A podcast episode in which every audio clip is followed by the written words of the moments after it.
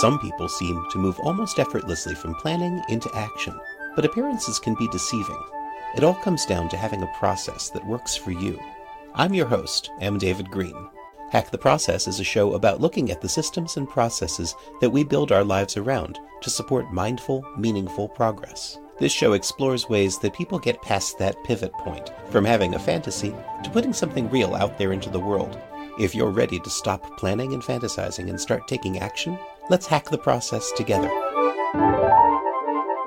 What does it mean to position your business? You probably think you know, but after years as a marketing executive and consultant, April Dunford's fresh perspective may surprise you. In her new book, Obviously Awesome, April digs into the relevance of positioning and shows us step by step how to execute it and solve myriad business challenges along the way. In this Hack the Process interview, April will tell us how she structures her consulting business to optimize the lifestyle she prefers, why she decided to self-publish her book, and what we can do today to discover the secret sauce that makes our own offerings special. Today I'm speaking with April Dunford, and she is the author of a new book called Obviously Awesome. April, how are you doing today? I'm doing great. How are you doing? So far, so good. I've been looking forward to talking with you about this because your book is about positioning, and I think that it's a subject that a lot of people think they understand, but I don't think a lot of people really do. Oh man, like positioning is super misunderstood. It's it's surprising to me how you can have a concept that is so fundamental. Like if you think about it, positioning sort of forms the foundation of almost everything we do in marketing and sales. Like it kind of defines who's my target market, why am I different, why am I better, what is the value? So I have this fundamental base thing that I got to get right if I want to do anything in marketing and sales. And yet, you know, if I ask ten marketers, define positioning for me, I will get ten completely different definitions. Like it is tragically, heartbreakingly misunderstood. In fact, it's so bad that most of the time when I talk to people about positioning, I have to start by explicitly saying positioning is not, and then I listed a bunch of things. It's not your tagline. It's not messaging. It's not I've had some people say, well, positioning is kind of the sum total of everything we do in marketing. And it's way bigger than that, actually. It's, you know, it, it can impact pricing. It can impact the way we sell. And so it actually goes way beyond the marketing department or even just marketing. So yeah, it's it's amazing to me that I can have something that's so fundamental, so important, and yet at the same time, so misunderstood. And it's something people have been talking about for decades. I mean, the, the, the classic works on it go go back, you know, long time ago, mid-twentieth century, I think. Although, arguably, depending on how you define it, it goes back further than that. Yeah, like late seventies really is when the when the term was coined by these guys, Ries and Trout, Ries and Trout, depending on how you pronounce it. And they wrote a book in nineteen eighty-two on the concept called Positioning: The Battle for Your Mind. And that book is great. I recommend it to people all the time. It, it does this really fantastic job in defining this is what positioning is. It doesn't give you any hints how to do it because what you were supposed to do when you read the book was call them. And they ran an agency and they would help you with positioning and get it done. But, you know, when I learned positioning in school, we read that book and, you know, and that was sort of the background of how we did it. But I mean, nineteen eighty-two, you think about it, that's like pre-internet.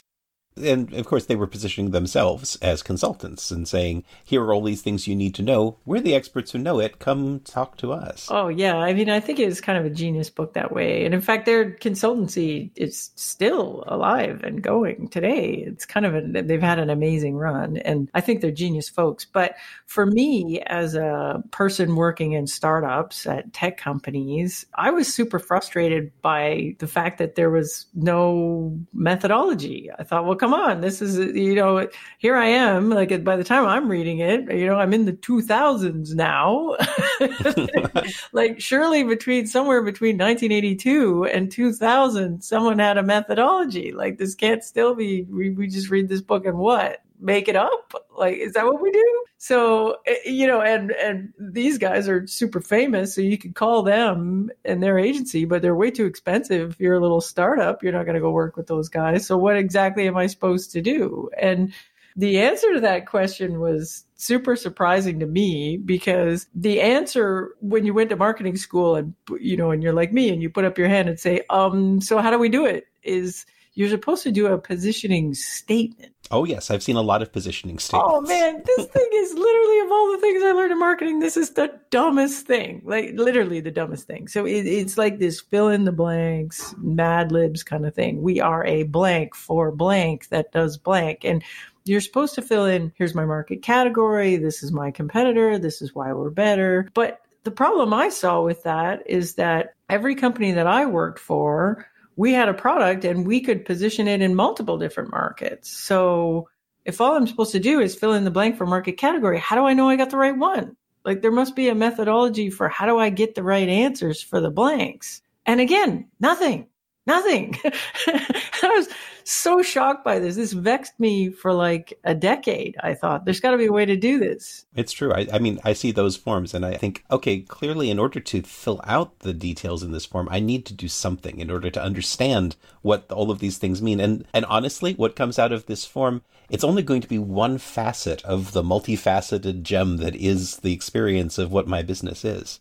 Well, that's exactly it. And and it's, if you think about positioning, like, you know, now that I've repositioned lots of products, you know, I can look back in my career and think, well, you know, what did we get wrong that it was weak in the first place? And almost all of our weak positioning came from us sort of expecting that there there was an obvious kind of default position. And in startups, what that default position usually is, is this is the thing we set out to build. So, you know, I woke up in the morning and decided I'm going to build a better email system or better chat or better something. And, you know, you build the thing, you get it out, customers use it, they they like parts of it, they don't like other parts of it, you're iterating on the thing. But then at the same time, the market itself is changing. So new competitors are coming in and what's what's capable, what we're capable of doing is changing all the time. And so you fast forward a couple of years and all of a sudden, you know, your thing that you built that you thought was email now looks like chat, or it looks like team collaboration, or it looks like something else, but you still think of it as email because that's how you've always thought about it. And if you sat down and did a positioning statement exercise, you would say, we are an email solution, you know, unlike other email solutions. And you could be very wrong. If you just take those default answers that you started with and you don't pay attention to how the market is evolving and how you're evolving with it, you can lose track of that. Well, yeah. And you, you could be that you're even conscious of all of that. You're just not conscious of what's happening when you walk in and you say to a customer, hey, we're email.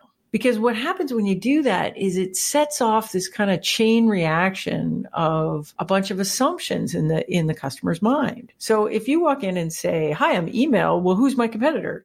Gmail, Outlook, uh, uh, you know, what functionality should I have? Well, you should have an inbox. You should have a calendar. You should have, like, we know what email is. We know what it costs. It's pretty much free. So you better be pretty much free. Whereas if I, I could have something that has almost the exact same capabilities, but let's say, you know, my special feature has something more to do with file sharing. Like, if I come in and say it's email and I've got this cool file sharing thing, but I don't have a calendar, I don't care so much about file sharing and email, but I care a lot about calendars. So you, what you just described is crummy email. But if I took the exact same product and put it in team collaboration, well, now it's team collaboration. That looks like email too, except I expect it to have file sharing and I don't expect it to have a calendar. So, you know, I can take almost any product and position it in multiple different markets. And the market I put it in sets off a really different set of assumptions about what it does, what it costs, who my competitors are. And one of those will be better than the others. So you have to be able to figure out, well, where's the best place to put it? Because most of the things I use, I mean, I, you know, they, I could position them in lots of different markets, and some of them it would be a lousy thing in that market, and some of them it would be a market leading thing in that market. So the, which one you pick is actually really important. So I think part of the challenge with an exercise like that is having relevant data that you can use to do that positioning.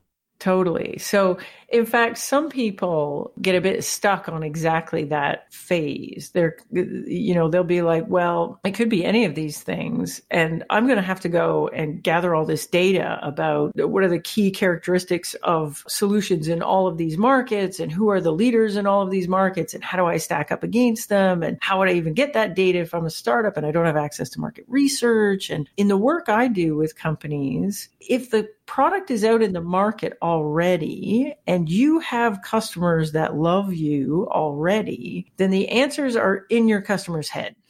And the best way to go get it is to go talk to your customers. Now, there's lots of ways to mess this up. Like people will say, oh, I put a, f- I, I surveyed my customers. I have a thousand customers. I surveyed them all. And I asked them, you know, what am I? Like, what market category should I be? And who, who do you compare me to? And I got this answers and they're all across the board and there's no patterns. And that's very typical and it happens a lot. You don't actually want to ask everybody. You want to ask the people that love you because every business has a handful of customers that are just plain bad fit customers. Like if you knew what you do now, you would never sell to those people. And if they really knew what you did, they would never buy your thing either. But what we are where we are, but you don't want to take feedback from those folks because they're not great fit customers. What you want to do is find the people that love you, isolate them, and then go in and say, you know what, if we didn't exist, what would you do? And this is often really eye-opening exercise because we sometimes think, you know, I'm email, so I must be competing with email. Or even in consulting, you get this, right? I do, uh,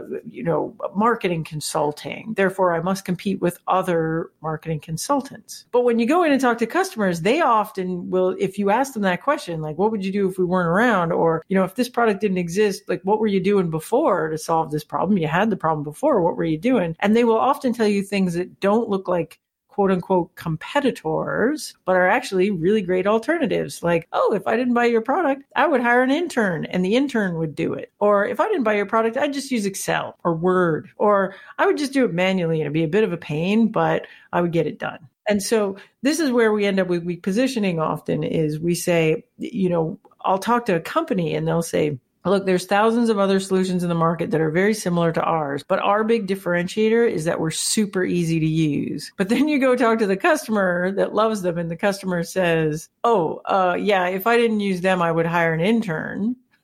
And oh, by the way, I never heard of those thousand other little companies either because they're all startups. That's all. And I would just use an intern. And you say, well, then you say, well, what makes me different and better? What are my key differentiators? You can't say ease of use because you know what's easy to use? Joey, the intern.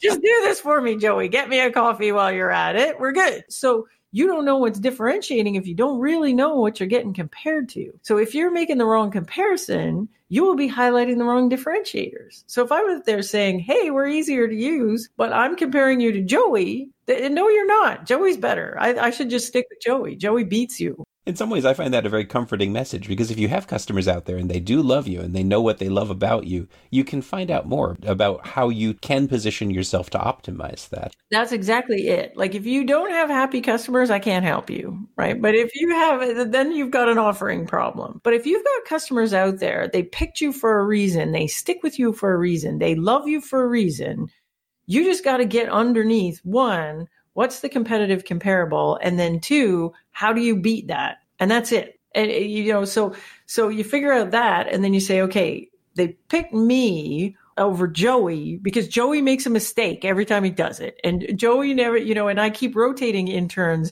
and I have no history of this. And then I have to train the new one. Or, you know, every time we make a mistake in this thing, it costs us this kind of money. And so why you want to use my product over an intern is because all of a sudden, this is super easy to do. You never make mistakes. There's less rework. There, you don't get a fine.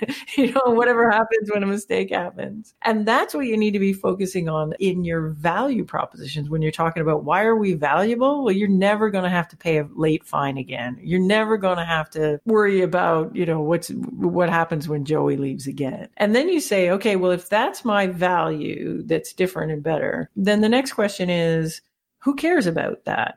Which is, you know, what is it about your super happy customers that makes them pick you over anything else? So, you know, they must really value that stuff. So what is it about them that makes them really value that? So it could be that, you know, you do something around invoicing that makes invoicing really simple and amazing. But if you only send out two invoices a month, who cares? But if you send out a thousand invoices a month, oh, you just solved a massive problem for me. So you're trying to get at that. What is the characteristics of a buyer that makes them put really high value on your special sauce? And that's going to get you your customer segmentation, which is these are my best fit customers. If they look like this, or they do things like this, or they have these characteristics, then these are my people. And I want all my marketing to speak to them, because those folks don't ask for a discount. Those folks intuitively get what we do. Those folks love the value because they feel the pain deeply. And then that gets you to who your segment is. And then the last piece of that, you know, when you're having that discussion of what market should we be in, you're really stepping back and saying, look, if this is our differentiated value, these are the people I need to communicate that to. What is the best market for me to position in that makes that value obvious to those folks? And so, you know, if your value, you know, if I come back to my email versus team collaboration example, if my value is all around this, all this cool stuff that I can do with file sharing, then I'm better to position this thing as team collaboration, because that'll make my value more obvious for the people trying to buy. Or if I position it as email, well, then I got to explain why team collaborate, you know, why this file sharing thing even belongs there. And I'm also going to have to explain why I never got around to building a calendar or whatever else. So, so that's kind of the sum of positioning. The, the book that I wrote, Obviously Awesome, outlines this step-by-step process for going through that, starting with competitive comparables and then going to differentiated features, which leads to differentiated value, which leads to who cares a lot about that value, or your target customers. And then the last one being, okay, if it's this value, these people, what market am I actually in and intend to win?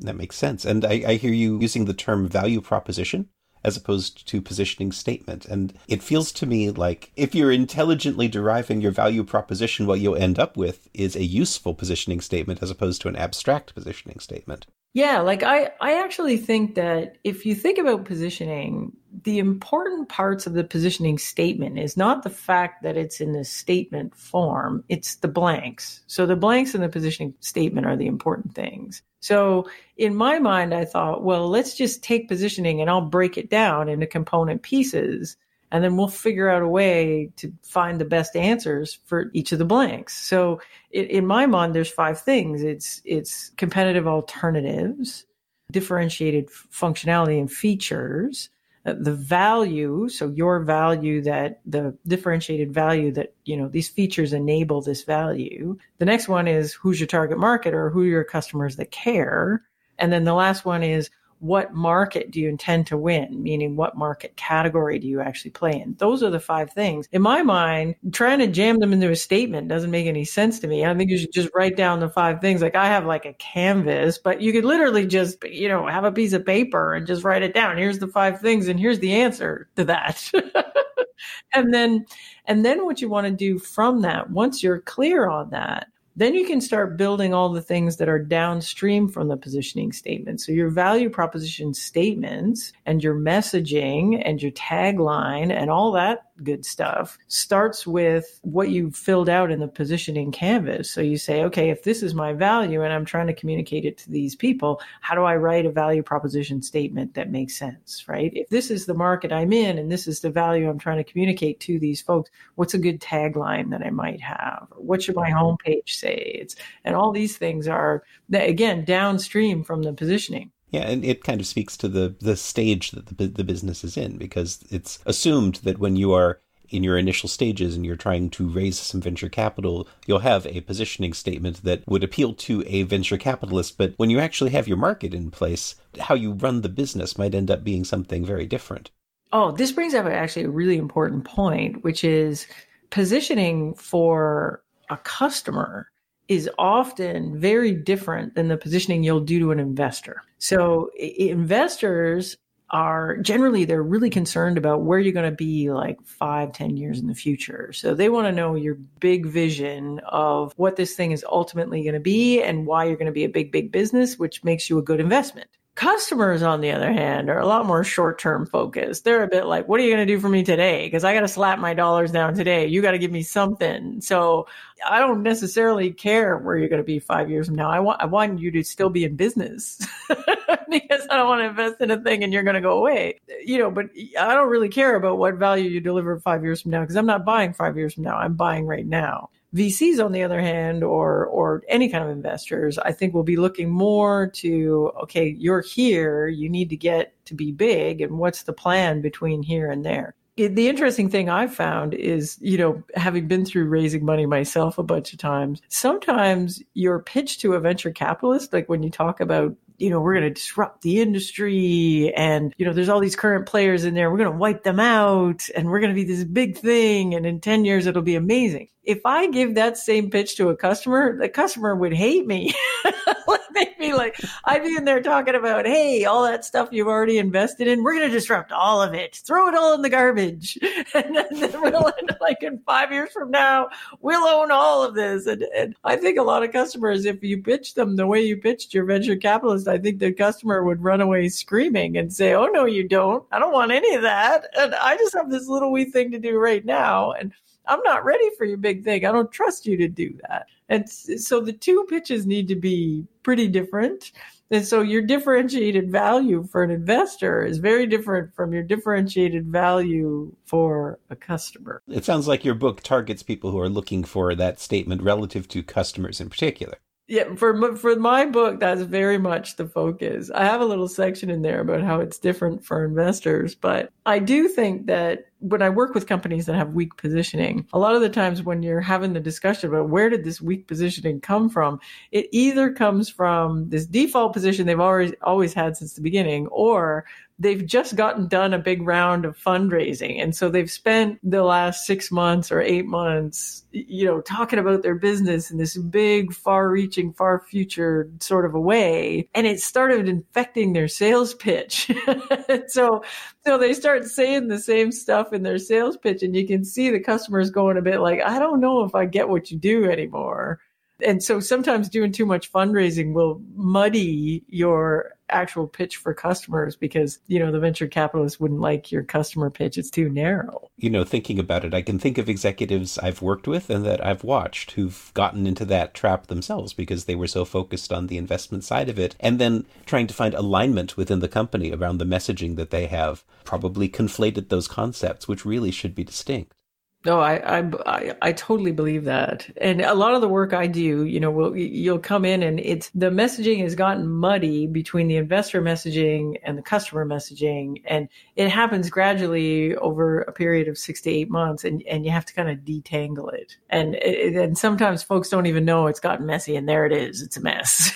This is why it's good sometimes to bring someone in from the outside to look at it because you know, you often get so close to it internally that you don't even you don't even see it. You you think, oh, it's the same pitch I've been doing for a year, and then you look at it. No, actually, this has been all messed up with investor stuff, and we need to kind of pull that out of there if it's going to get back to being a good customer pitch. Absolutely. So now you've been a business consultant for a number of years, and I, I know you've been speaking on this topic of positioning for a while. How did it come together for you that you realized this was a place where you really needed to focus your attention? Yeah. So I spent the majority of my career as kind of a repeat vice president of marketing inside tech companies. In fact, the whole arc of my career looks like this. April joins a startup. April staffs a little marketing team. We get some good growth going. Everything's looking really good. And then we get acquired. And then April is stuck working at the acquiring company for like two years or however long it is until I can't take it anymore. And then I leave and I go join another cool startup. And then I repeat the process like every few years. So I've done that five or six times. And the last one, after the last one, I kind of thought, you know what? I, I feel like doing something different.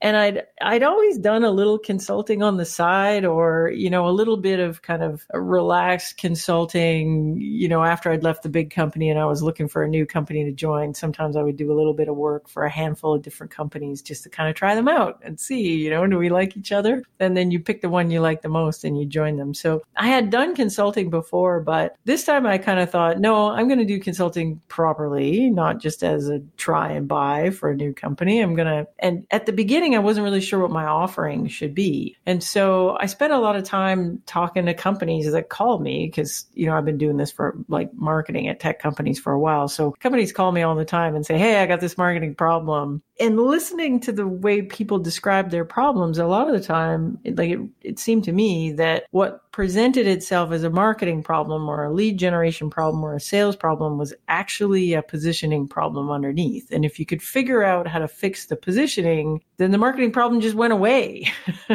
and, the, and so I thought, well, there must be a way to do it. And then I got really obsessed with this idea that there must be a methodology. We must be able to like do a thing. And so I decided that was going to be my offering. Now, at the beginning, I wasn't very good at it, to be honest, because I knew how to do positioning internally as a full-time person. But it took me a long time to figure out how to make that a consulting offer, which means you have some things available to you and you have other things that you do not. Like, for example, internally as a vice president, I would spend a lot of time going on sales calls with sales leaders and pouring through a lot of the sales data.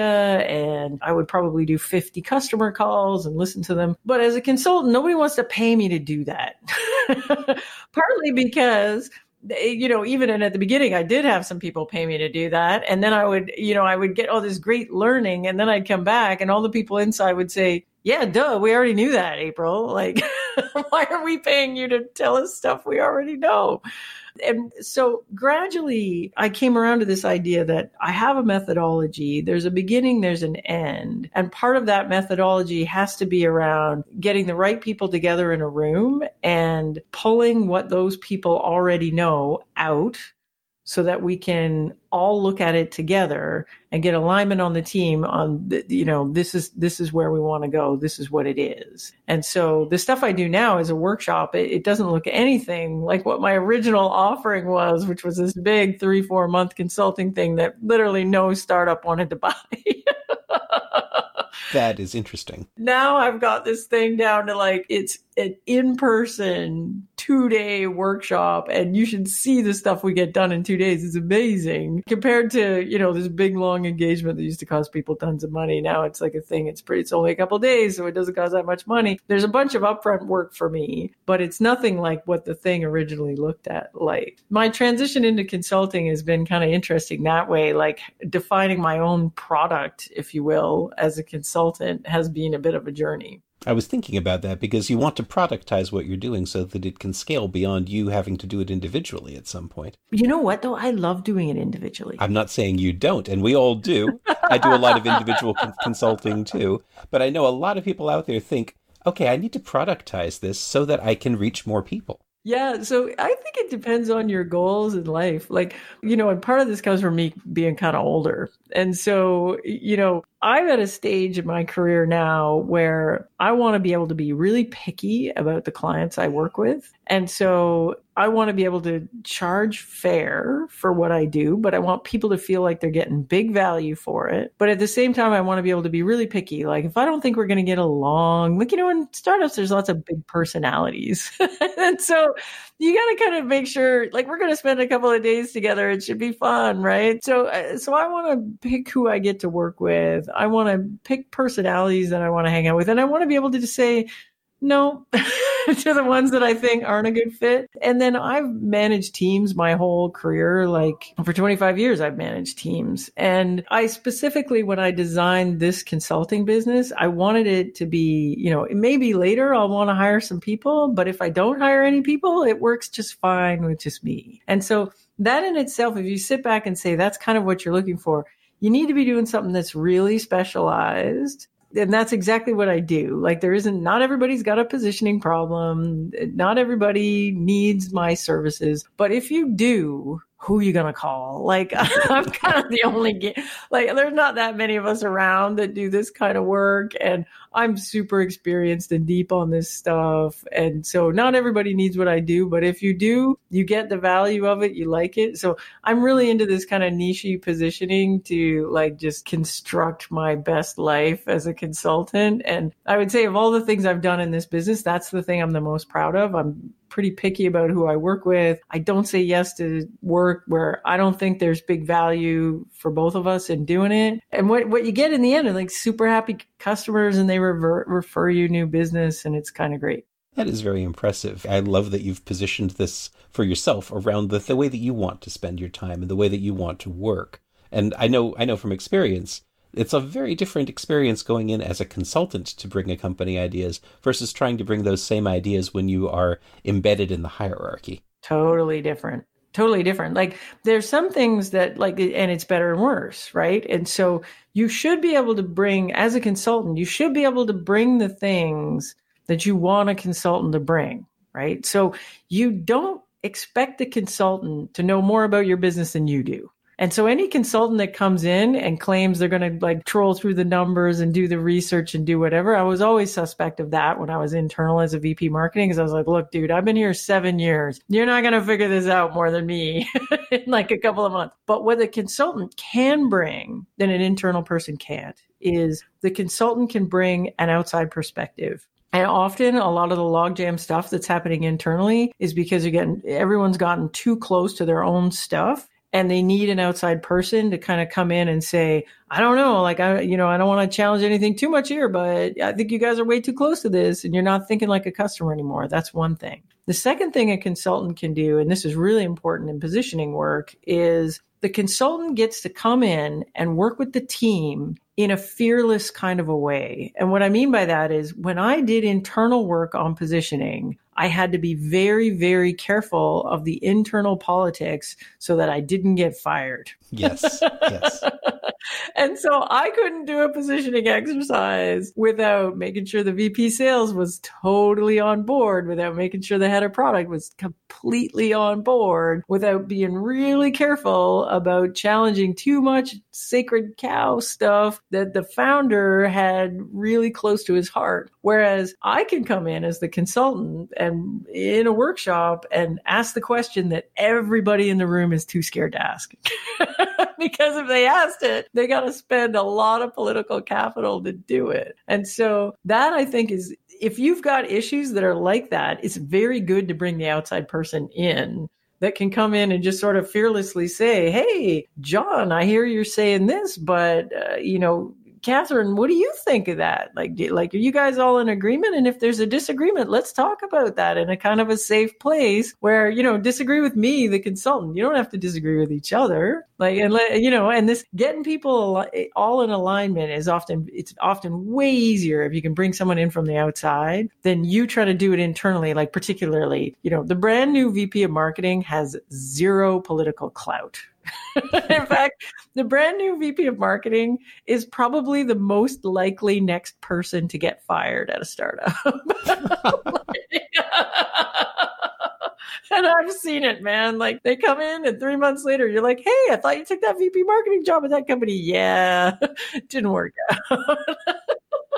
Go in for a three-month consulting contract and step out easily, and you've got a much better position there. Well, this is, you know, this is the thing. Like, again, like it's sometimes there's things you want to get done as an internal new hire that you just simply do not have the political capital to do. But bringing someone in from the outside, it's like, well, you know, the worst thing that happens, everybody's mad at the marketing consultant. Who cares? I'm going to leave tomorrow and never see you guys again. Like, I don't care if you're all mad at me. And, and you know, and they don't get mad at me because, again, politically, I'm a nothing. So there's no point in getting mad at the consultant. So, you know, it's just it's it's great when you can come in and bust up some of this stuff and you know that you've moved something along that that would have been very difficult for just the internal players to do on their own. But you coming in from the outside without any fear of repercussions can come in and say, okay, well, what I'm hearing is this. Would y'all agree?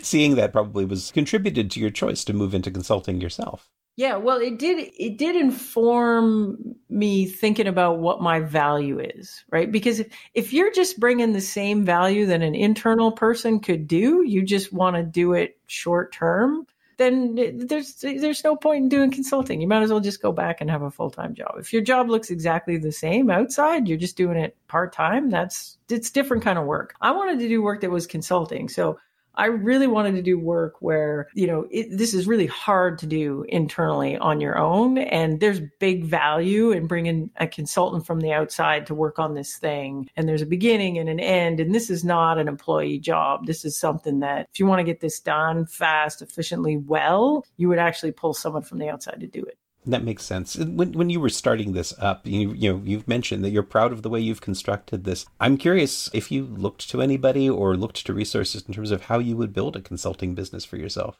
You know what? I should have done more of that. I should have done more of that.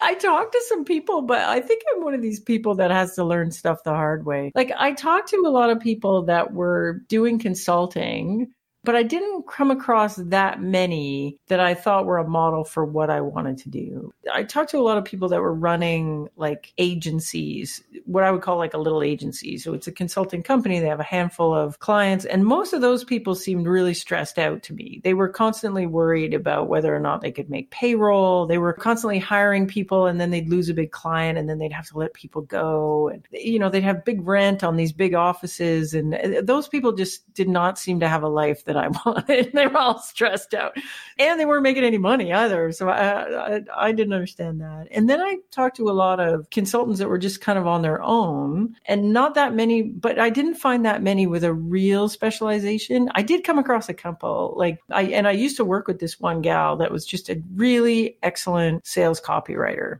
And she only worked with B two B companies and she only did tech. And it was super specific. She's retired now, but I used to bring her in to all my companies as a consultant because she was so good and she was super specialized and she was expensive and she was worth every penny. It's like you could find someone cheaper, but you couldn't find someone better and you knew it was going to be excellent. So, you know, there were a couple that I saw that I thought that's more the model that I want to do. And then I saw a lot that were just what I would call freelancers. They're kind of, you know, they're doing the same thing that a full-time employee would do. They just don't want the commitment of full-time work. So they're going to do a little here. They're just working part-time or whatever. And I didn't think that's what I wanted to do either. So I wanted to do this thing that was more specialized, but wasn't necessarily like, you know, I need to be twenty people in a big agency to get any of this stuff done. And I'm going to be all stressed out about making payroll and paying my rent and stuff. I wanted to have more control than that. So did you see any examples of people who were who were doing that? I met some folks, like I did meet a handful of consultants that I think gave me ideas about this. Like I met a guy that would, I think you would characterize him more as a management consultant, that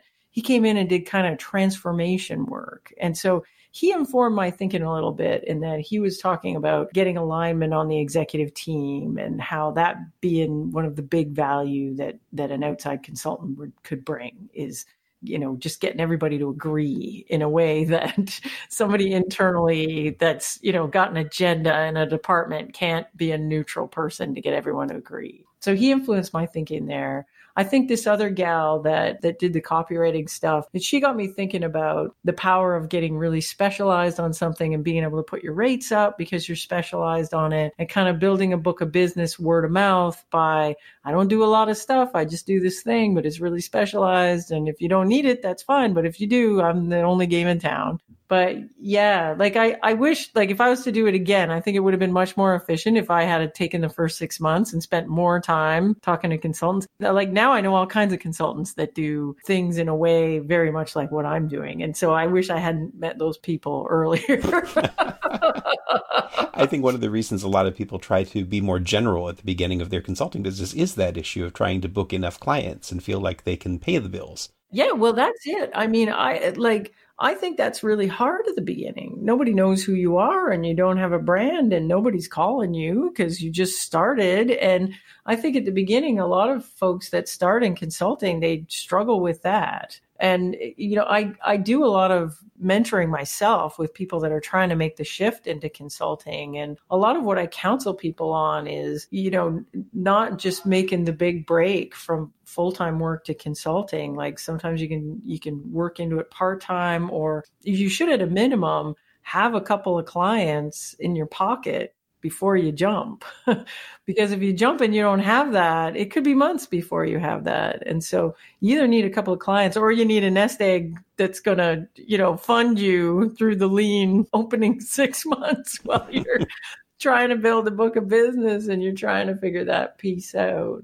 for me, I was lucky in that. I mean, this is quite late in my career. I've spent twenty-five years working as a vice president. So I've got enough of a buffer cash wise that, you know, I could spend the first year kind of fooling around and not fooling around, but learning stuff and, you know, still being kind of picky about who I worked with, but not worrying too much about, oh, if I don't close a new client this month, I'm dead, uh, which is the advantage you get when you're doing this at a more mature stage in your career. But I think there's lots of ways to do it earlier in your career. You just have to be smarter about hedging your bets a little bit and making sure you've got enough tucked away, because it takes way longer to build a book of business than you think. Sure. The phenomenon of the side hustle is a very real thing. Yeah. And I think side hustles are great. Like, it's a great way to start. Like, I'll tell you one thing that I'm really glad that I did. And again, this was just luck and not good management on my part, but I had always maintained a, a kind of an outside presence outside of my company. So I started a blog ages ago, and, you know, I didn't blog a lot on it, but I blogged enough that people knew me through my blog. I had a pretty good presence on social media, and I'd always done a certain amount of public speaking, not just representing my company, but also just me talking about stuff that I know. And so that helped me a lot when I transitioned to consulting, in that I was already kind of a person that people knew. Whereas I see a lot of people, when you're inside working in a company, it's funny, and this happens a lot to marketing people. You're inside working in a company and all your energy is focused on marketing the company. So nobody ever hears of you, but, you know, your great work is, is marketing the company itself. But then when you go to make this transition to consulting, like, literally nobody knows you. You have a hundred followers on Twitter, and, and, and, you know, you have nobody connected to you on LinkedIn, and you have, and, and you're kind of starting from nothing. Whereas I had always kind of had a bit of that, you know, probably because the companies I worked at kept getting acquired. And then, you know, and then I, and then two years later, I'd have to go find a new job. So I was always making sure that, you know, I was out speaking at conferences and I was writing some stuff, and my stuff was kind of out there, so that when I finally did make the transition to full-time consulting, people were like, oh yeah, I know her. Like, yeah, I've heard of her. Even though, you know, they hadn't really heard of me as a consultant yet, but there was, I still had a bit of a, like, what people call a platform, you know, so I'm not super into personal branding, but I do think it helps to be known and known for something before you need to sell that something. And I think that it's easy for people to neglect the speaking and the writing and those opportunities because they won't pay the bills up front. No, and it's work, man. And you got a full-time job. You're busy. like, like it's, you know, and now you got this side hustle thing too. It feels like work. But for me, I always did it for fun. Like, I always liked writing. And I, I really liked blogging at the beginning. When I was blogging at the beginning, it was just sort of a fun way to organize my thoughts about something. But I blogged for years where nobody read anything. Like, literally, I get like twenty hits on a blog post. and, then, and then at some point, it got a little bit better. And, it, you know, and I got more of a following. But at the beginning, I was just kind of doing it for me and for fun, which is why I did it. So it wasn't like I was saying, oh, gee, someday I'm going to need to just sell myself, and so people should know who I am now. You know, so I didn't do it with that intent, but I'm glad that I did, because then when I did switch to consulting, I wasn't starting from zero. But that's a little advice that I give people now, is to not not neglect your own network. And, you know, you should be out there, even if you're not into writing or speaking. Like, a lot of people think they have to be public speakers to do this stuff, and you don't. Not everybody's a great public speaker. But I think being out there, having coffee with people, meeting people, if you're writing or sharing your stuff somehow, I think it just helps you be a known person, even if you're just known in your town, or you're just known in your community of copywriters, or your community of whatever it is you do. I think it's it is important to have that community, so that, you know, it, maybe it helps you get into consulting, maybe it helps you you you develop a product you want to sell at some point, or even it's just helping you get your next job when your job ends in a way that you weren't expecting. Absolutely. And, you know, for somebody who likes to write, is this is your first book, right? Yeah, first book. My last book too, I think. It was hard. Tell me a little bit about how that went. How, how did the writing process go for you? It was hard, man. I, the writing the book was the easy part. It was getting it out was the hard part. So I had originally talked to a publisher and I kind of decided against traditional publishing because I, I didn't feel like it gave me enough control. Like traditional publishers, they want the book to be a certain length and they want it to look a certain way. And they're in charge of whether or not it gets translated into another language or whether, you know, they're in charge of a lot. Like they, they will design a cover and if you don't like it, you kind of have to go with what they want. And so I'm way too much of a control freak about stuff like that. And and I think I have, you know, good ideas about what this should look like. So in the end, I decided to self-publish, but I hired some folks to work with me on cover design and interior design and editing and all that stuff. And the editing part was really, really painful, way more painful than I expected. I thought the hard part was going to be writing it, but I wrote it. I sent it to the editor. The editor sent me rewrites back on, and, and it was a totally different book. Like, like it was beautifully written and it had my name on it, but I don't know what that book was about. I was like, I don't, that's a neat book. That's not my book, but that's a neat. And so I actually rewrote my book for the editor, which is weird, right? Like, because she didn't understand it. And because she didn't understand it, she couldn't edit it. And so I had to write it again, you know, looking at what she wrote and thinking, oh my God, she thought this meant that. And oh, she didn't understand this. And oh, and so I rewrote again. And then we did another round of edits. And the next round of edits wasn't much better. So I, I kind of rewrote the book three, four times. And then in the editing process, like, like I'm kind of funny. Like, you know, if you see me do a talk at a conference, I like, you know, I think positioning is a really dry topic. So it's good to have a little humor in it. And the editors, I think it's hard to edit and keep the person's voice and keep the person's humor in there. And so they kept writing out my humor and I kept trying to put it back in. Like it, it was, it was so hard. I don't know if I'll ever do it again. It was so hard. I'm happy with where we ended up, but you know, I remember very late in the process getting really cold feet. Like after we'd done several rounds of editing, I remember stepping back and thinking, yeah, I'm so close to this thing now. And we've done so many rounds of edit edits that I'm not sure this is a good book anymore. I can't even tell, you know, and I had to send it to a couple of my friends and say, look, I just need you to tell me whether this is embarrassing. Like, should I just put this thing out or should I? And then they came back and said, oh my God, no, it's so great. Whatever. And it totally sounds like you. And I'm like, great. Cause I don't, I can't even read it anymore. I'm too close to it. I don't know if I have the gumption to do another project like that, man. Like, I think the, the best thing I had going for me at the beginning of this process was ignorance. It'll all be fine, she said. It'll be easy. Well, so if my listeners want to go read a book that was born out of ignorance, yeah, where should I send that? Right, right.